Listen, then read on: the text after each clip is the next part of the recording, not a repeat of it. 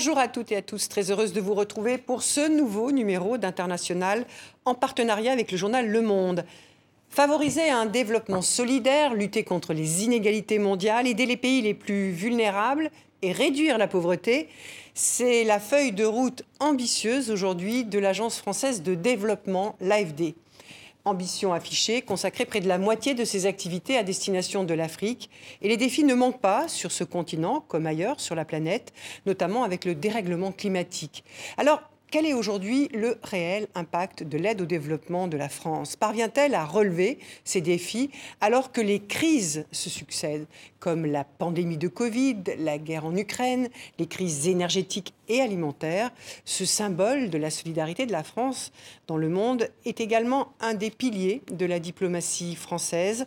L'aide au développement est aujourd'hui questionnée, notamment par de jeunes générations qui lui reproche de maintenir des relations de dépendance entre les États. Pour aborder toutes ces questions, Rémi Rioux, directeur général de l'Agence française du développement, est l'invité d'International. Laurence Caramel, journaliste au quotidien Le Monde, est à mes côtés. Et pour ouvrir cette émission, je vous propose quelques secondes de la bande-annonce du film Tirailleurs, en salle depuis deux semaines. Dans ce film, l'acteur français Omar Sy incarne un soldat sénégalais avec son fils sur le front à Verdun en 1917. C'est notre rubrique instantanée.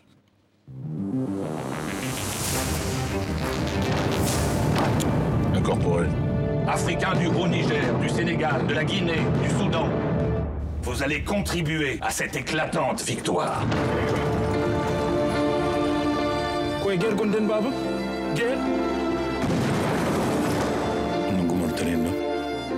Après cette bataille, vous ne serez plus des indigènes, vous serez des Français. En position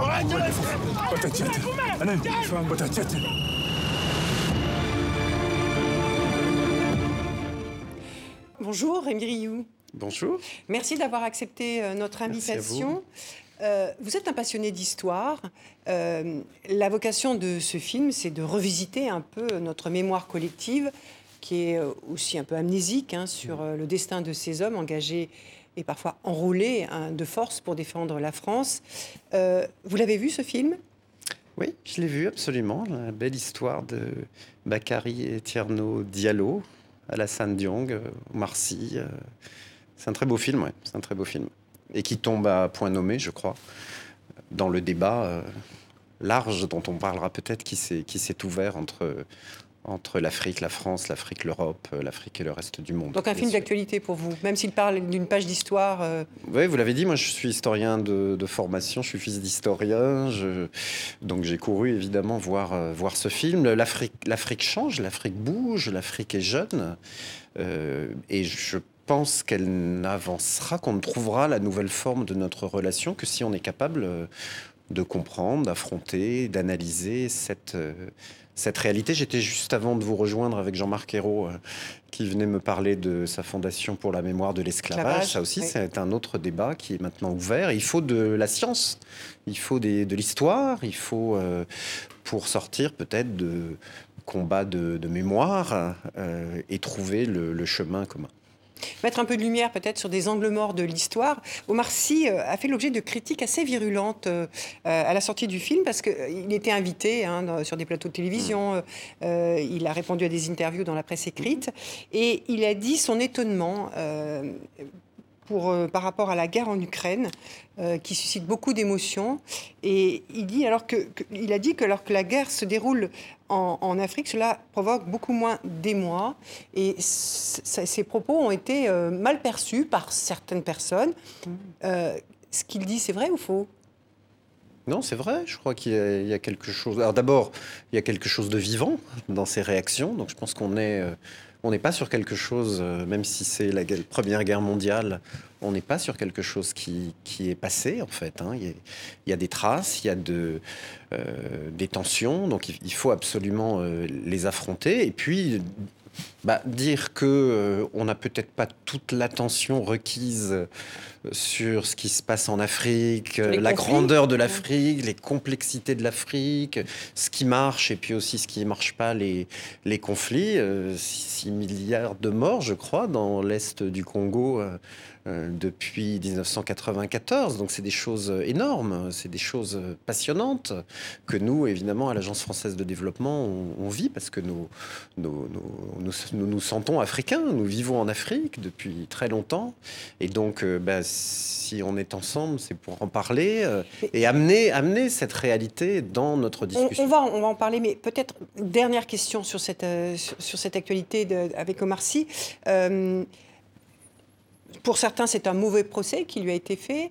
Euh, mais qu'est-ce que vous comprenez, vous, dans le, fait que c'est suscité autant de réactions Le fait qu'ils disent, ben voilà, on, est beaucoup moins ému euh, de parler ici des, conflits en Afrique plutôt qu'en Ukraine? Moi, j'avais été très frappé en, 2018 au moment de la Coupe du Monde de football.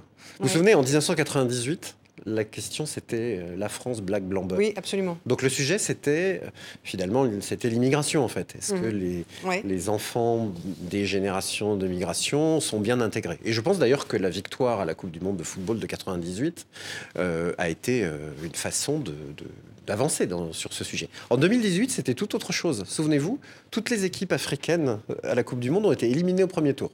Et tout d'un coup, par quelque, quelque chose de très étrange, le monde entier s'est mis à dire la dernière équipe africaine qualifiée dans la Coupe du Monde, c'est l'équipe de France. D'ailleurs, les joueurs, je me souviens, les joueurs, euh, c'était quelque chose d'un peu lourd, de trop gros pour eux. Ils ont dit non, non, nous, on, joue pour l'équipe de France, il n'y a pas de problème. Mais, mon point, c'est que la question qui était posée en 2018 et sur laquelle nous sommes toujours, finalement, c'est c'est pas l'Afrique en France, c'est vraiment l'Afrique et la France qu'est-ce que ces deux euh, espaces euh, font ensemble, en fait, construisent ensemble ou euh, réinventent ensemble par le sport ou par ou par l'art, ou par le cinéma? Par le cinéma. Mais apparemment, ils ont encore un peu de mal. Hein, parce que... C'était 2018, c'est pas terminé, ça c'est sûr. Je, vous propose de poursuivre, Émy Rioux, euh, avec ce focus hein, qui revient sur les missions de l'AFD, l'Agence française de développement que vous dirigez depuis 2016. C'est un focus signé Philippine de Clermont-Tonnerre et Fred Bonnet.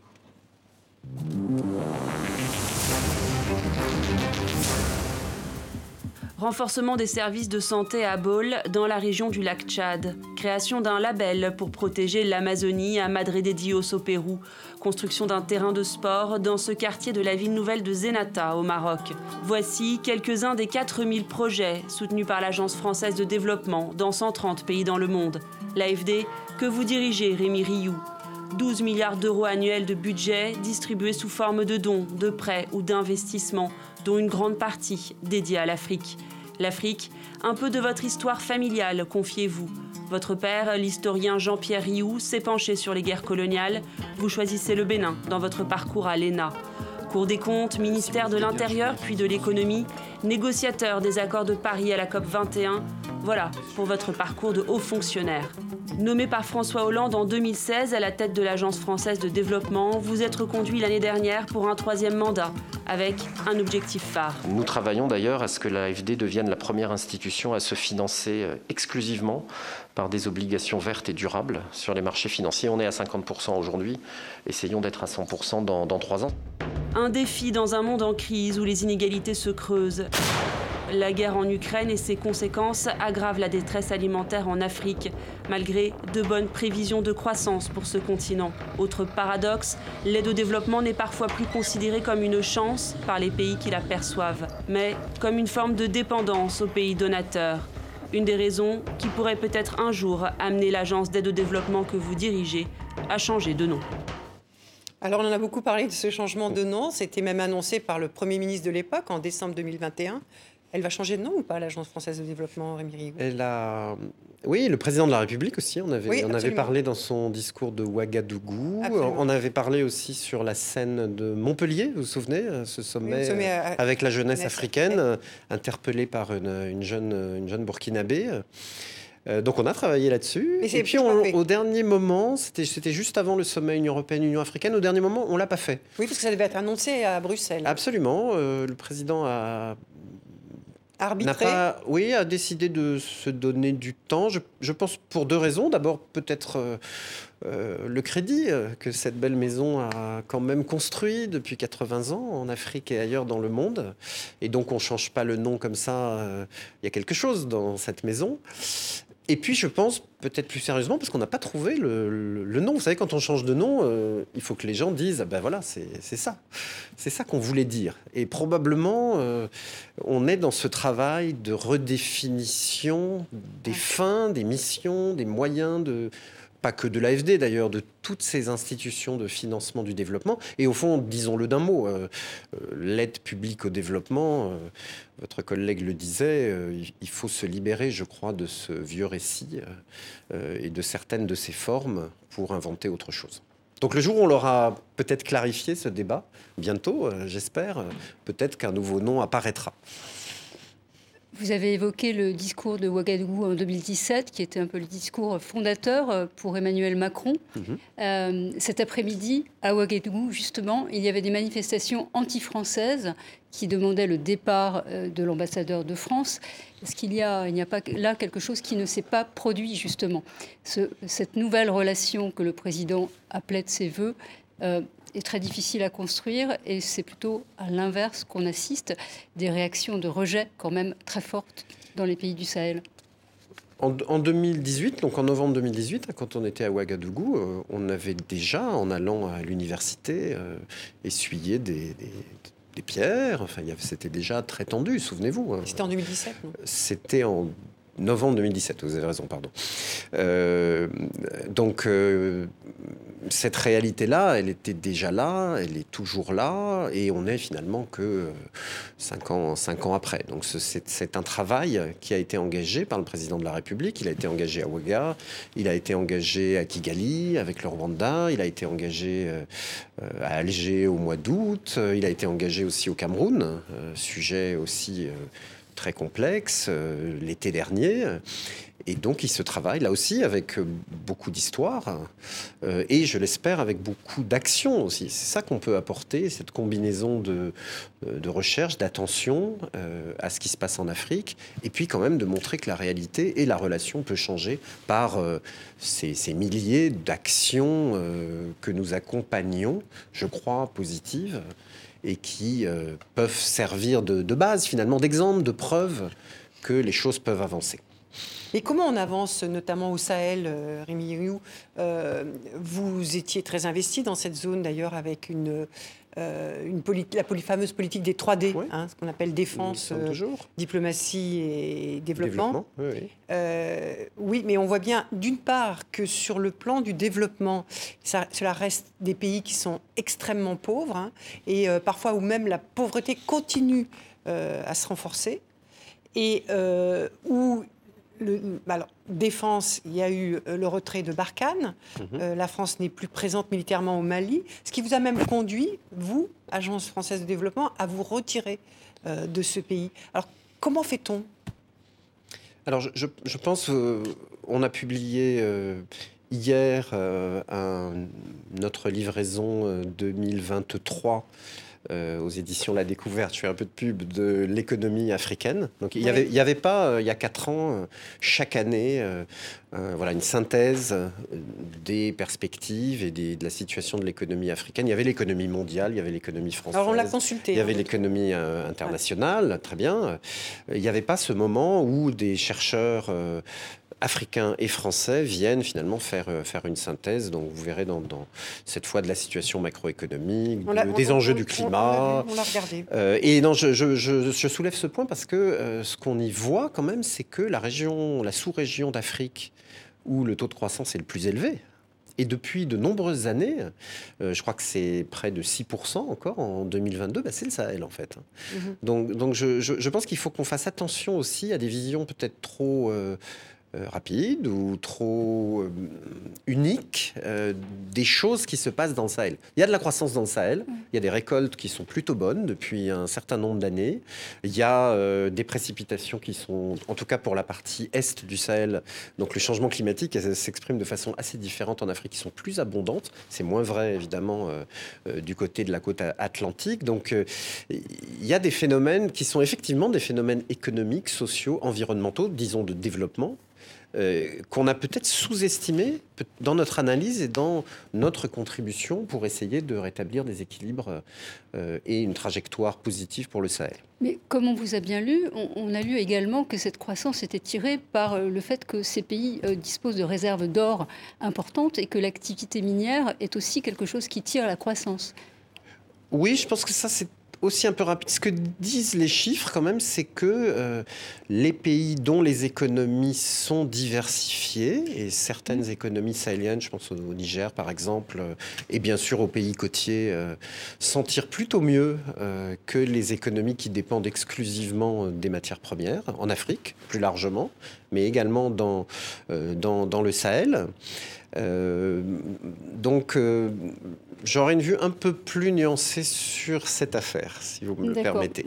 Mais le pays, vous citez Alors après, il y a des inégalités, c'est-à-dire la croissance, évidemment. Euh, d'une part, c'est la croissance économique. Euh, il faut mettre en face la croissance démographique, qui est extrêmement vive euh, dans le Sahel. Et puis, il y a des gens qui s'enrichissent, et puis il y a des gens qui s'appauvrissent. Donc après, il y a la question, il y a la question des politiques publiques et des politiques de redistribution dans cette zone. Voilà, parce que vous citez le Niger, mais le Niger reste quand même l'un des dix pays les plus pauvres au monde et sur ce continent. Non, bien sûr, si vous voulez me faire dire non, que... Non, mais parce que on peut donner des... Euh, c'est vrai que la croissance, c'est très important, mais qu'elle, euh, comme vous le dites vous-même, elle ne profite pas. Non, mais j'attire votre attention sur le fait que dans d'autres régions d'Afrique en ce moment même, oui, alors en partie d'ailleurs pour des raisons parfois de monétaires, hein, de, mais que la croissance, est, moins la croissance est moins forte, et les, et, les, les, troubles économiques, les désordres, l'inflation sont très très vives, hein, et, ça, l'inflation, c'est un impôt sur les pauvres.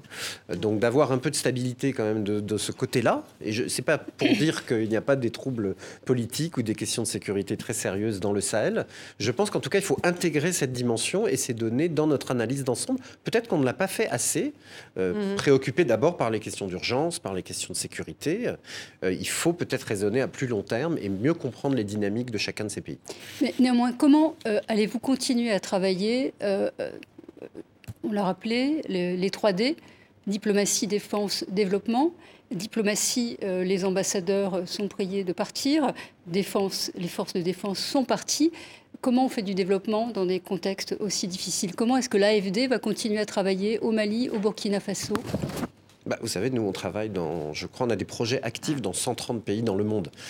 Il n'y a pas des militaires français, euh, il y a des ambassadeurs dans ces 130 pays, mais il n'y a pas forcément de militaires français. Donc notre, notre métier même d'agence de développement, c'est de travailler avec des acteurs locaux. Les financements de l'AFD ne sont jamais mis en œuvre par l'AFD. On les transfert à des, c'est souvent des prêts d'ailleurs, vous l'avez dit, euh, à des maîtrises d'ouvrage locales qui ensuite sont, sont, en charge de les mettre en œuvre. Et puis après, la situation en ce moment dans le Sahel, vous le savez bien, est, assez diversifiée, plus évidemment qu'il y a cinq ans. Donc on, a cette suspension de nos financements en ce moment au Mali, mais ce n'est pas le cas dans les autres pays euh, du G5 Sahel dans lesquels les opérations se poursuivent. Il y a des zones qui sont difficiles d'accès. Il faut trouver là des acteurs locaux qui peuvent apporter les biens. Euh, délivrer les services qui sont nécessaires pour les populations. Ça, c'est notre travail, je dirais, régulier partout dans le monde. Alors peut-être une dernière question sur le Sahel. Euh, euh, se retirer pour l'AFD du, du Mali, est-ce que c'est pas une façon aussi de s'aligner sur la diplomatie française? Et vous avez un collectif d'ONG d'ailleurs qui vous ont reproché de pénaliser la population en suspendant cette aide.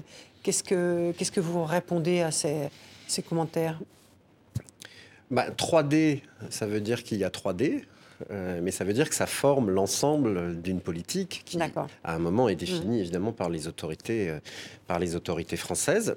Euh, en 3D, ça veut dire que ces 3D n'ont pas forcément tout à fait les mêmes objectifs, les mêmes façons de travailler, la même temporalité.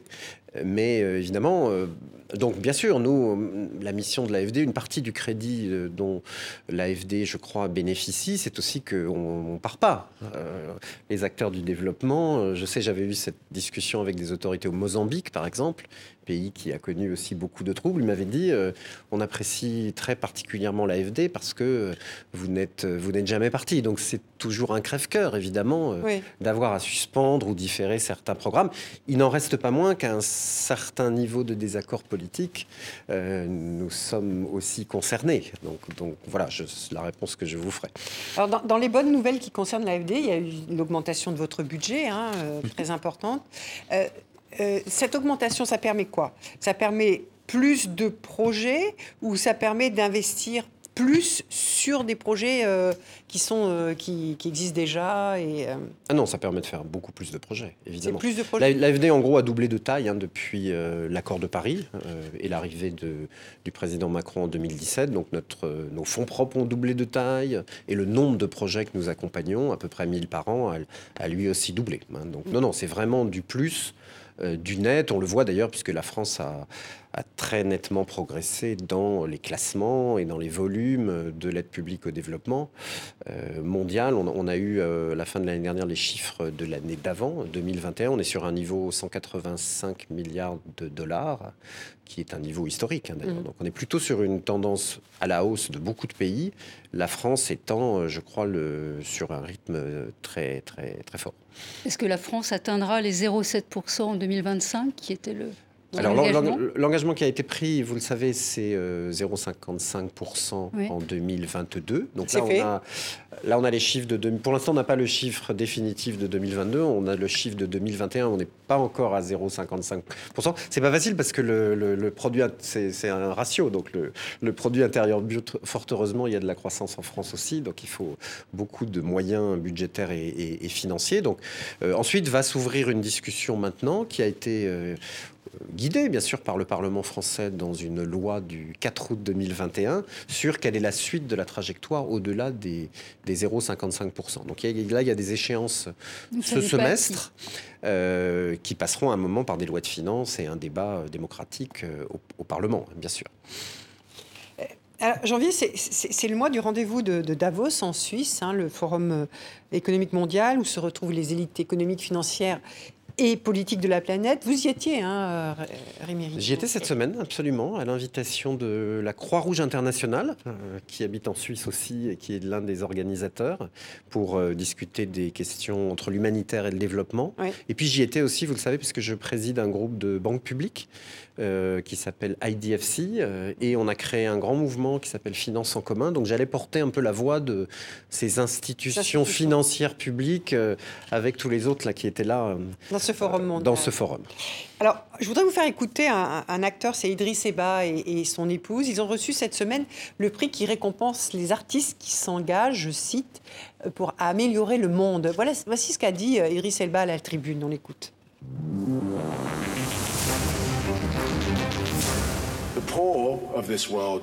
Les pauvres de ce monde ne souhaitent pas seulement de l'aide et des dons. Ils veulent des investissements, des investissements dans les personnes, dans la nature et l'innovation, dans les partenariats. Investissez dans les petits agriculteurs et les petites et moyennes entreprises qui soutiennent un meilleur accès au financement, au marché, aux ressources, à la technologie, à la connaissance et aux personnes. Nous pouvons définir un avenir différent. Merci beaucoup. Euh, partenariat, investissement, c'est des mots qui résonnent euh, plutôt bien, non, en ce moment à l'AFD bah, en tout cas, euh, voilà, c'est ça. Ce que je vous disais sur il faut réinventer un cadre de référence qui est sans doute, qui garde peut-être le meilleur de ce qu'a été l'aide publique au développement, notamment un certain sérieux, une redevabilité, une méthodologie de calcul, une transparence mais qui s'expriment dans des formes et avec des façons de faire qui sont euh, oui, acceptée, considérée comme comme positive et respectueuse, encore une fois, dans ce débat euh, qui s'est ouvert euh, avec euh, entre le Nord et le Sud. J'aime pas beaucoup ces catégories-là, moi, mais on, on, voit bien que les tensions, la frustration, une forme de, défiance aussi, hein, a, grandi ces derniers mois, ces dernières années, à laquelle il faut répondre. On, se rappelle le président ghanéen qui avait, Nana Akufo-Addo, qui avait dit, je crois que c'était en, décembre 2017, hein, au président Macron, d'ailleurs il avait été assez étonné le président, euh, qu'on ne pouvait plus maintenir une politique euh, qui se fonde sur le soutien et, euh, l'aide, en fait, en quelque sorte. Et que, parce que ça ne fonctionnait pas et que ça ne fonctionnerait jamais. Oui, après, je pense qu'il faut faire attention à l'idée qu'il euh, euh, n'y aurait que des financements privés euh, qui viendraient accompagner le développement de, tous les pays du monde et la grande transition dans laquelle on est engagé pour le climat, la biodiversité, les inégalités. Il y aura évidemment besoin de moyens de finances et d'investissements D'ailleurs, une partie du problème du Ghana aujourd'hui, vous le savez, c'est que finalement, des investissements privés, depuis euh, les dernières euh, restructurations de la dette au début des années 2000 en Afrique, il y en a eu beaucoup. Mhm. Le problème, c'est que ces contrats de prêt euh, ont souvent été à des taux euh, très élevés euh, et avec une diversité d'acteurs qui rend maintenant dans la difficulté macroéconomique où sont un certain nombre d'États africains, notamment le, Ghana, hein, vous savez, dont, la monnaie a plongé, euh, des grosses difficultés, bah, c'est difficile à renégocier pour repartir sur un, sur un bon pied. Donc je pense qu'il ne faut pas dire euh, l'aide publique au développement, c'était tout public, c'était le vieux monde. On va passer à quelque chose où tout va être financé par le privé. Non, non. Je pense qu'il faut euh, changer le logiciel, mais dans le nouveau logiciel, il va y avoir besoin de moyens publics pour financer ce que personne ne va financer, tout simplement. Et pas que en Afrique, d'ailleurs, c'est vrai dans toutes les sociétés, les économies. Et puis oui, il faut qu'on utilise une partie des moyens publics, probablement, pour euh, accélérer, euh, anticiper, dérisquer, comme on dit dans notre jargon, des investissements privés comme euh, c'est la demande. Donc là, il y, a deux choses. Il y a, une demande de, respect, de reconnaissance, donc changer votre vocabulaire. Et puis peut-être changer un peu votre façon de... Nous sommes des partenaires et... Et créer de l'emploi, appuyer l'entrepreneuriat, appuyer l'initiative privée. Donc tout, ne sera pas public et pas de charité, tout à fait. Mais ça nous va très bien, nous. Hein. Vous dites, en fait, l'aide publique est là pour financer ce que personne ne veut financer. Euh, donc les, biens publics, l'éducation, euh, la santé. Euh, est-ce que vous avez le sentiment de faire assez Dans le petit, la présentation qu'on a vue, il était beaucoup question d'Afrique, donc des pays les qui ont le, moins de, ressources. quand on regarde les chiffres de l'AFD, on s'aperçoit que sur la, le total des financements, finalement, moins de 20% va au PMA. Ce sont les chiffres euh, de l'OCDE. Les pays les moins avancés, les PMA. Pardon, les pays les moins avancés, dont la majorité sont des pays africains, euh, qui font partie donc des, pays dits prioritaires pour l'aide publique au développement français. Donc, est-ce qu'il n'y a pas un, décalage entre cet affichage, ce discours euh, très pro-africain, très pro-lutte contre la pauvreté et la réalité de vos chiffres?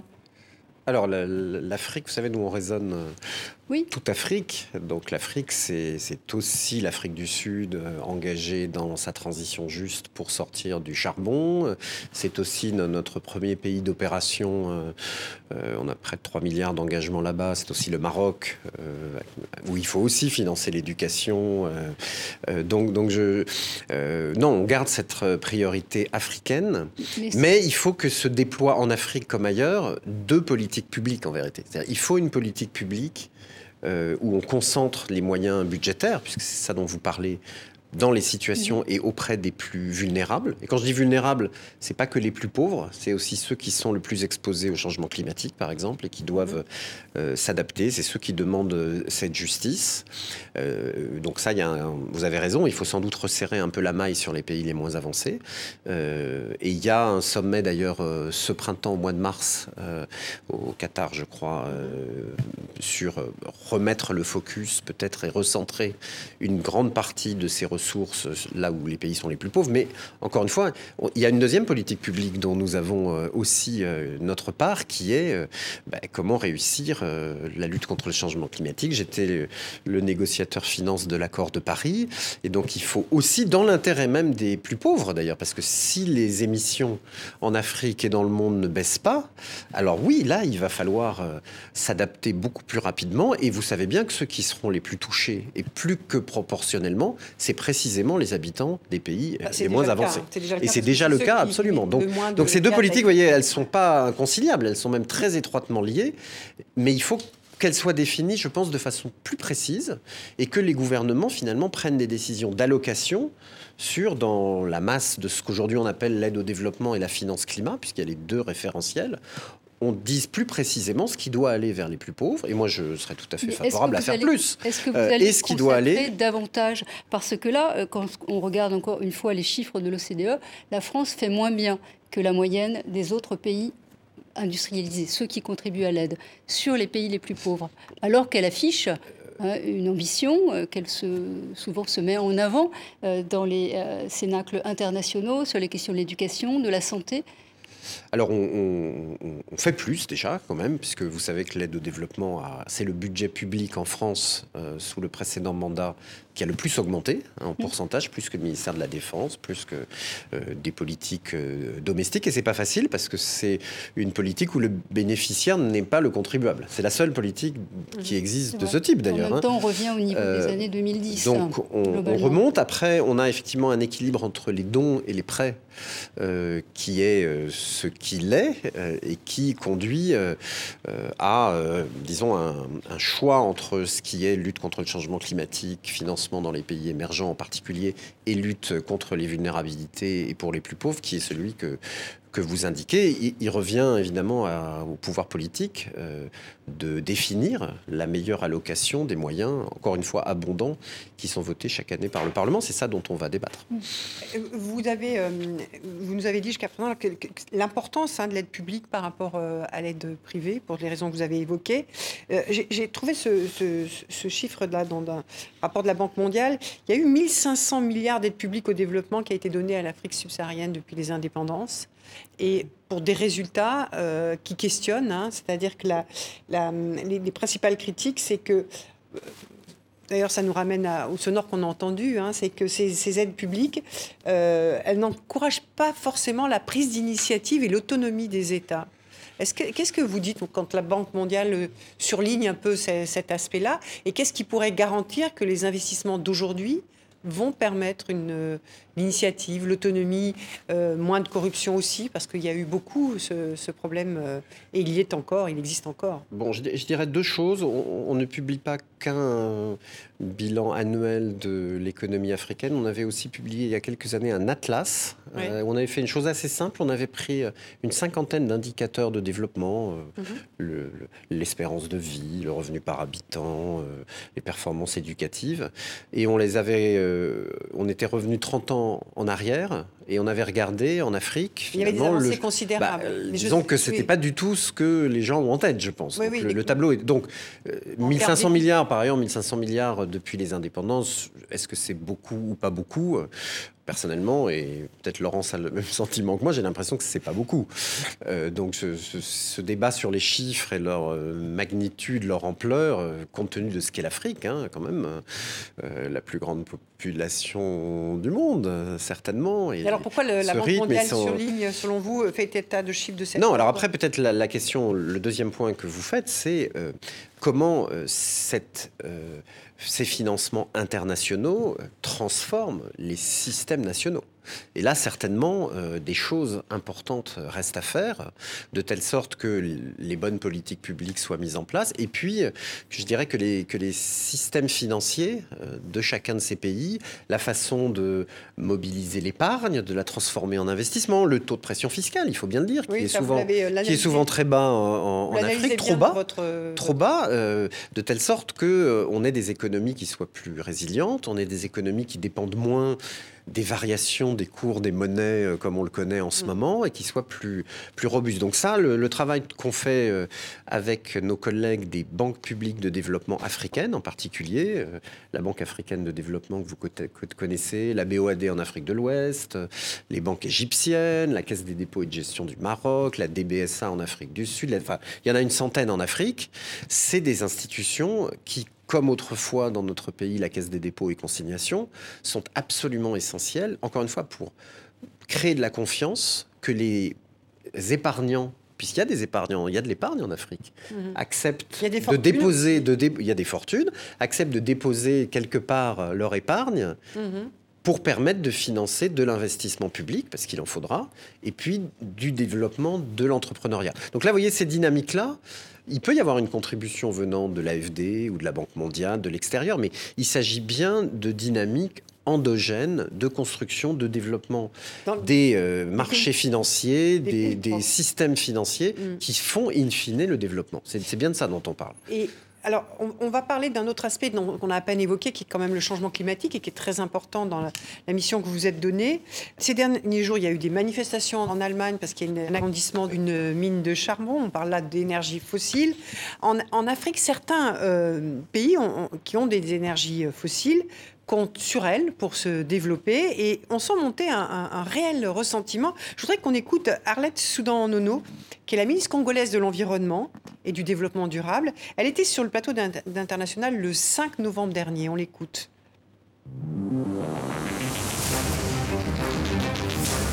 Vous voulez nous demander à nous, nous faire la leçon, de nous parler des énergies fossiles quand l'Europe s'est développée, l'Asie et autres les continents? Je vous dis non. Je, n'entrerai pas dans ce langage dit d'hypocrisie. J'aimerais simplement dire aux pays riches qu'il est temps que nous nous regardions face à face, parce que l'urgence aujourd'hui est du côté de tous, oui, mais sauf que nous sommes les moins pollueurs et nous avons le droit au développement au même titre que les pays riches. Ça, on sent un peu de colère là quand même par rapport au fait qu'on euh, ces pays ont le sentiment qu'on leur fait la leçon sur, euh, sur l'exploitation de ressources fossiles. Et euh, l'Europe a fait son développement avec ces ressources-là. Et euh, aujourd'hui, ils ont un peu le sentiment que, voilà, c'est. Euh, oui, j'ai senti, on a entendu cette colère aussi. Moi, j'étais en Égypte à Sharm el-Sheikh au moment de la, COP 27. Il faut bien le dire, et, hélas, c'est cette colère et cette question, vous savez, de la responsabilité historique finalement des pays émetteurs, peut-être demain de la responsabilité historique aussi des grands pays émergents, parce qu'ils rattrapent très très vite euh, ce que nous avons mis dans l'atmosphère euh, dans le passé. Donc ces questions sont mouvantes aussi hein, en termes de responsabilité. A hélas occupé beaucoup de la place dans cette réunion et alors qu'il faut, on le sait, euh, augmenter euh, notre ambition hein, de réduction des émissions, il faut s'adapter. Donc j'espère que euh, la reconnaissance finalement dans le texte, la création d'un fonds qui devrait être mis en place, enfin, la prise en compte de cette question de, responsabilité, de reconnaissance, va permettre de repartir de l'avant. Parce que je, rappelle à, à, Madame le ministre qu'il ne s'agit pas de faire la leçon, en l'occurrence, il s'agit de mettre en œuvre un accord international qui a été conclu en 2015. C'est l'accord de Paris Mmh, dans le, que, le Congo-Brazzaville, tous les, la France, euh, les États-Unis d'Amérique, la Chine, tout le monde a, signé, s'engageant à faire euh, les efforts nécessaires pour rester entre 1,5 degré et demi et 2 degrés de réchauffement par rapport au, début de l'ère industrielle. Donc ça, ça veut dire on a 1000 gigatonnes de CO2 euh, encore à mettre dans l'atmosphère si on veut pas dépasser ces niveaux. Donc il faut, il faut qu'on trouve une forme de gouvernance et d'accord mondial sur euh, euh, qui va avoir le droit de les émettre et qui doit accélérer finalement sa transition pour non seulement arrêter de les émettre, mais accompagner les pays dans leur transition. Parce que les technologies, on les a, hein. euh, on sait comment faire. Maintenant, il faut investir, il faut investir. Voilà, il faut l'argent pour avoir Absolument. accès à ces énergies. Est-ce qu'il n'y a pas quand même un double langage Je crois que des institutions comme la vôtre ont annoncé qu'elle cessait de financer des projets fossiles, donc charbon, gaz, pétrole, dès l'année dernière. Euh, ce qui prive des pays comme le Congo, peut-être le Congo n'est pas un très bon exemple, mais en tout cas d'autres pays, euh, d'accès à ce type de financement. Dans le même temps, l'Union européenne admet que le gaz est une énergie de transition. Dans le même temps, avec la guerre en Ukraine, les gouvernements européens vont en Afrique essayer de chercher de nouvelles sources d'approvisionnement en gaz, en pétrole, pour pallier le manque de, euh, de pétrole venant de, et de gaz venant de Russie. Est-ce que là, il n'y a pas une, une, incohérence qui euh, justifie la colère de, je crois des pas qu'il y ait d'incohérence. Je crois qu'il y a une invitation à définir des stratégies, des trajectoires. C'est ça l'accord de Paris. Hein. Vous savez, l'accord de Paris, c'est euh, tous les euh, périodiquement, on redéfinit ses politiques climatiques. On n'a pas le droit de réduire l'ambition. Il faut toujours l'augmenter. D'ailleurs, euh, cette année à la COP 28, on va avoir le grand bilan d'où on en est. et bien sûr, il n'y en a jamais dit qu'il n'y aurait pas de fossiles dans ces trajectoires. L'idée, c'est qu'il y en ait le moins possible. C'est notre intérêt commun. faites ce que l'on vous dit, ne faites pas ce que l'on fait. Alors, par ailleurs, je. Ou ce que l'on a fait. Non, mais ce que l'on continue à faire. Par ailleurs. Sur le, gaz. Non, non, non, je ne suis pas d'accord avec vous. D'abord, je, distinguerais euh, l'AFD, évidemment, dans cette discussion qui, n'est qu'un. C'est formidable, l'AFD, j'adore l'AFD, dont tous les collègues font un travail fantastique. Mais euh, nous, nous, le message, c'est euh, nos 12 milliards d'investissements par an. On pense que c'est plus utile de les investir en priorité dans le développement des énergies renouvelables en Afrique ou ailleurs dans le monde. Donc c'est un choix stratégique, d'entreprise, et on sait qu'il y a de la place pour beaucoup plus d'investissements dans les énergies renouvelables. Et on sait d'autre part, euh, il y a beaucoup de discours en ce moment sur le climat, sur euh, la technologie, mais enfin, euh, ces technologies-là, sur la transition énergétique, on les a déjà. Mhm. Donc il faut juste accélérer et que les pays facilitent ces investissements. après, il y a une autre discussion qui est, là, une discussion, je pense, entre États, entre gouvernements, entre les parties de la conférence climat, qui est comment on fait dans un pays donné, Congo-Brazzaville ou d'autres, pour décarboner les économies selon un rythme qui est acceptable et qui est le bon quand on agrège les efforts de tous les pays? Donc c'est ça. Alors nous, nous AFD, d'ailleurs, on accompagne un grand nombre de pays. On, l'a fait en Indonésie, on l'a fait au Vietnam. On, a beaucoup de discussions avec le Sénégal, avec l'Afrique du Sud sur faire de la recherche, faire des modèles aussi d'ailleurs macroéconomiques qui intègrent des variables, des variables climatiques. Comme ça, les pays définissent leur politique et ensuite on pourra, euh, je pense, cadrer ce qu'on finance et ce qu'on finance pas. Vous voyez ce que je veux dire? Mais, mais, là, il faut sortir d'un débat qui est un peu, euh, je crois, instantané et qui est du coup pris dans les questions de court terme, de la guerre en Ukraine. J'entends ce que vous dites. Il faut qu'on arrive à se remettre dans la logique et dans la mécanique de l'accord de Paris, qui est quand même une logique de plan d'investissement à 5 ans et de neutralité carbone. Maintenant, tous les pays du monde, quasiment, ont dit qu'ils allaient atteindre la neutralité carbone en 2050. Et ensuite, une fois qu'on a défini ça, les financeurs, publics et privés vont s'aligner pour faire les bons investissements. Mais on comprend bien hein, cette logique euh, de favoriser euh, un développement durable, etc. etc. mais euh, comment, comment quand on fait du développement, comment on permet l'accès à l'énergie pour ces pays qui sont pour les plus pauvres? Alors d'abord, une partie de ces investissements vont être privés. Déjà, d'ailleurs, quand on parle des quand on parle des hydrocarbures ou des fossiles en Afrique, l'essentiel est du financement privé. Vous, le, savez. Donc là, en revanche, il va falloir des financements publics pour financer le réseau, pour financer l'accès dans les zones euh, qui ne sont pas euh, accessibles, pour financer aussi de l'innovation, parce qu'il y a des formes, vous savez, d'énergie maintenant déconcentrées, où il faut trouver le modèle économique qui va permettre à des entreprises locales euh, de prospérer. J'étais récemment au, Bénin, à Abomey, où j'ai vu une entreprise alors qui fait des, qui fait des mobilettes avec des, des batteries solaires, qui cherche d'ailleurs un modèle économique, parce que ça suffit pas ça, où il faut aussi que la batterie puisse alimenter le village quand on revient le soir avec sa mobilette. Et là, on peut trouver un modèle économique euh, qui va permettre de faire, l'investissement et même probablement de produire localement euh, les batteries hein, à, un, moment et les, et les, et les, véhicules. Donc, donc il y a beaucoup d'expérimentations qui sont en cours que là, bien sûr, euh, l'aide publique au développement, en tout cas les instruments publics, doivent accompagner le plus rapidement possible. On, on le fait d'ailleurs, on s'est lancé, on s'est lancé là-dedans. Euh, qu'est-ce que vous pensez, vous, de, l'idée de l'abandon de la dette pour les pays qui sont les plus vulnérables au changement climatique? Euh, C'est une idée qui a été évoquée hein, ça par euh, certains pays, parce que certains pays parlent d'une double peine.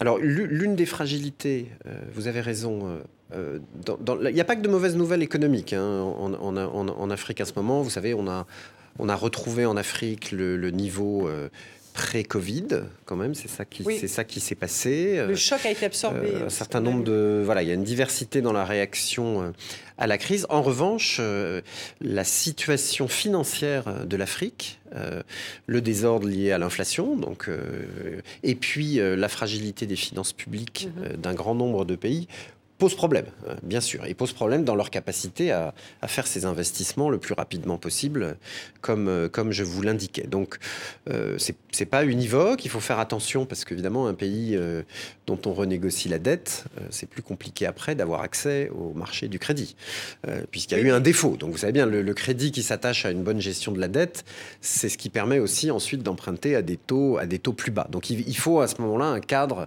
comme on en a eu un au début des années 2000, un cadre défini au plan international. Le G20 a commencé à le faire d'ailleurs euh, en pleine crise Covid. Vous savez, on a, on a différé, y compris euh, l'AFD, euh, le remboursement d'un certain Oui, il y a eu un nombre de prêts. moratoire sur un certain Un nombre de moratoire. Il y a un, y a un cadre, il y a un euh, cadre commun qui a été défini par tous les pays du G20, y compris la Chine, y compris Mm. les pays émergents, euh, dont on est en train de, euh, nos collègues du- ici à Paris du Trésor et du Club de Paris euh, font beaucoup d'efforts en ce sens. On est en train de le mettre en œuvre sur certains pays. Il y a eu le Tchad, l'Éthiopie, la Zambie, en essayant de trouver une solution collective dans laquelle tous les créanciers font l'effort. est-ce que- vous y êtes favorable, une conversion des dettes euh, actuelles des pays effectivement les plus vulnérables en faveur d'actions d'adaptation au changement climatique, puisque les sommes qu'il faudrait mobiliser sont colossales et euh, elles sont jusqu'à présent hors de portée. Donc est-ce que ça ne serait pas un moyen de Alors, trouver ne- on- on-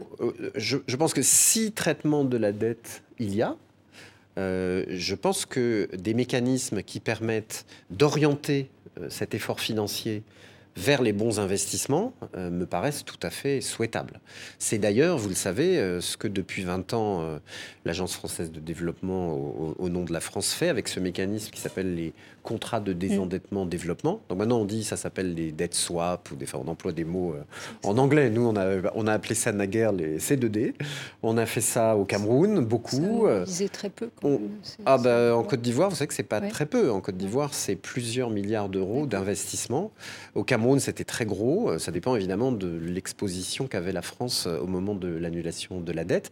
Mais ce que je veux dire, c'est que c'est un mécanisme dont il faudrait tirer les leçons d'ailleurs maintenant, euh, 15-20 ans après l'avoir mis en place, et les partager peut-être dans cette discussion internationale qui s'ouvre, qui permet d'un accord commun avec les gouvernements des pays, finalement, de d'orienter cette annulation de la dette, qui n'est pas juste un trait de plume dans un Mhm. bilan public, vers euh, les bons investissements. Et probablement, les bons investissements d'aujourd'hui ne sont pas exactement les mêmes que ceux d'il y a 20 ans. Et la question climatique, la question de l'adaptation au changement climatique, serait dans des efforts de ce type beaucoup plus fortement intégrée.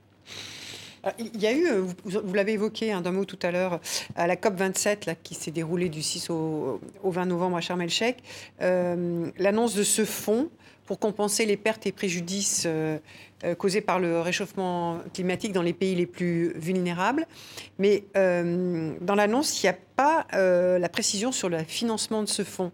Et quand on voit euh, les difficultés que les pays qui s'étaient engagés à verser des 100 milliards pour lutter contre Mm. l'injustice climatique et aider, accompagner dans la lutte contre le réchauffement climatique les pays les plus vulnérables, on peut se poser des questions sur qui va financer ce fonds. Alors, vous savez, le président de la République, Emmanuel Macron, à Sharm el-Sheikh, précisément, euh, euh, a invité euh, tous les chefs d'État à se réunir à Paris au mois de juin prochain. Dans ce but, en fait. Enfin, pas que dans ce but, c'est-à-dire, vous savez, il y avait eu un grand sommet, d'ailleurs, dédié à l'Afrique en mai 2021. Je, crois que je ne me trompe pas sur les dates Ouais. qui était un peu pour définir euh, une réponse un peu d'urgence euh, dans les premiers mois, euh, première année de la crise, de la crise Covid. C'est là que ce moratoire sur la dette avait été décidé. C'est là que, euh, vous savez, l'émission de droits de tirage spéciaux, cette monnaie internationale euh, et l'engagement là aussi qu'on on en reprête 100 milliards d'euros aux pays euh, euh, d'Afrique euh, avait, avait, avait été pris. Là, euh, ce sommet de 2019 va être euh, au-delà de l'Afrique, je pense. On De va, 2000 on va parler de 2023, 22, pardon, de ce 23. mois de juin. Euh, on va parler d'Afrique et on va parler, je pense, de questions un peu plus structurelles, précisément de euh, par quel mécanisme, par quelles institutions? Il y a un grand débat en ce moment à la Banque mondiale, au FMI. Euh, nous, on va y amener les banques publiques de développement dont je vous parlais. Quelle architecture, quelle façon de travailler, de procéder va permettre euh, de traiter ces différents sujets, euh, y compris celui de la responsabilité historique et des, pertes et préjudices? Encore une fois, il ne faut pas oublier qu'il faut, il faut toujours commencer par l'atténuation. Faut pas oublier hein, que le changement climatique, c'est d'abord réduire les émissions, parce que si on arrive à réduire les émissions rapidement, on aura moins besoin de s'adapter, c'est-à-dire de changer nos pratiques agricoles, de changer nos, nos, villes, de changer nos façons de vivre pour prendre en compte des températures plus élevées. Et on aura aussi moins à prendre en compte l'impact final, euh, historique, la responsabilité qu'auront eu, qu'aura eu ce réchauffement climatique. Donc on a, c'est un peu le message un peu, un peu douloureux quand même euh, qui est sorti de Sharm el-Cher, c'est qu'on on est parti sur la troisième dimension. C'est pas pour l'année hein, du raisonnement. Il faut surtout pas oublier l'ambition et la réduction des émissions. Non, la bonne nouvelle peut-être de Charles Cher, si je peux me permettre d'annoncer, c'est que et qui a été confirmée ensuite à Montréal à la fin de l'année, c'est que au-delà du climat, on a aussi maintenant des mécanismes et des financements croissants, pas assez, bien loin de là, sur la biodiversité, la protection de la nature. Je pense que euh, la question du Congo-Brazzaville, la question de l'Afrique centrale est absolument essentielle euh, en ce sens. Donc le, la nature vient un peu après le climat, mais on est aussi en mouvement et je pense que euh, c'est une bonne nouvelle. Sur les fonds des diasporas, peut-être? Oui, dans, dans le repère. il reste trois minutes. J'ai une question, mais on va peut-être sortir. Enfin, c'est l'aide publique au développement. On voit que euh, elle suit beaucoup la diplomatie, euh, et on l'a vu au Rwanda avec le retour euh, à des relations diplomatiques avec Paul Kagame. L'AFD était très présente. Les, flux, hein, les financements euh, vers le Rwanda ont repris de façon assez, assez conséquente. Et, donc j'ai une question parce que euh, un rapport euh, de l'ONU très récemment a pointé la responsabilité du gouvernement de Paul Kagame dans les conflits, dans le soutien au groupe rebelle du M23 au Congo et euh, au massacre qui s'y déroule. Euh, je voudrais, et la France a condamné, a demandé euh, au gouvernement rwandais de cesser son appui au M23. Quelles conséquences cela a pour l'aide publique au développement? Est-ce que du coup vous vous mettez un petit peu, vous êtes plus prudent, vous mettez des choses un peu en pause? Que, quelles conséquences ça a? Je pense qu'il faut, je reviens au 3D, je pense qu'il faut effectivement distinguer ces trois figures, ces trois capacités euh, qu'a notre pays et les autres pays dans le monde euh, d'agir, d'intervenir sur la, scène internationale. Euh, à dire vrai, le Rwanda, moi je m'y étais rendu dès le mois de juin 2019. Donc on a, on a recommencé des financements, des investissements au Rwanda, y compris en, passant par le gouvernement rwandais dès 2019. Euh, de, telle sorte d'ailleurs que quand le travail de nature plus politique et, aussi de mémoire, d'histoire, euh, a été euh, franchi une étape significative en, 2021, je crois, si mes souvenirs sont exacts. le travail de développement avait déjà commencé et donc il se, poursuit aujourd'hui. C'est pas pour dire qu'il n'y a pas de, dimension politiques ou démocratiques qui s'attachent au, travail de développement, mais je pense qu'elles sont d'une autre nature, peut-être que celle que, un peu automatique euh, que vous indiquez dans, votre question. Moi, ce qui m'intéresse beaucoup en particulier, c'est, vous savez, un projet de développement, c'est, c'est quelque chose d'assez fascinant parce que c'est dans un territoire, autour d'un sujet, vous êtes capable de euh, se mettre autour d'une table, finalement, toutes les parties prenantes. Donc on peut comprendre, je pense on peut analyser dans les projets, les actions de développement, des dynamiques, euh, oui, un peu politiques, démocratiques à la base, et voir comment, moi ce qui me fascine, c'est comment naissent les droits finalement. Comment naissent les droits de la réalité, de l'action. Donc à chacun son rôle. En fait. Voilà, c'est un peu bottom, vous voyez, c'est par en bas, euh, c'est par en bas que ce travail se fait. Rémi Rio, euh, le temps est passé très vite. Très vite. Nous arrivons au terme de cette émission. Euh, je voulais vous remercier beaucoup d'avoir répondu à nos questions et celles de Laurence Caramel, qui est journaliste au quotidien Le Monde, et je rappelle qui est partenaire de cette émission. Euh, merci à vous toutes et à vous tous pour votre fidélité à ce programme. Merci Laurence. La semaine prochaine, vous avez rendez-vous avec Antoine Janton pour un nouveau numéro d'International. À très bientôt. Merci.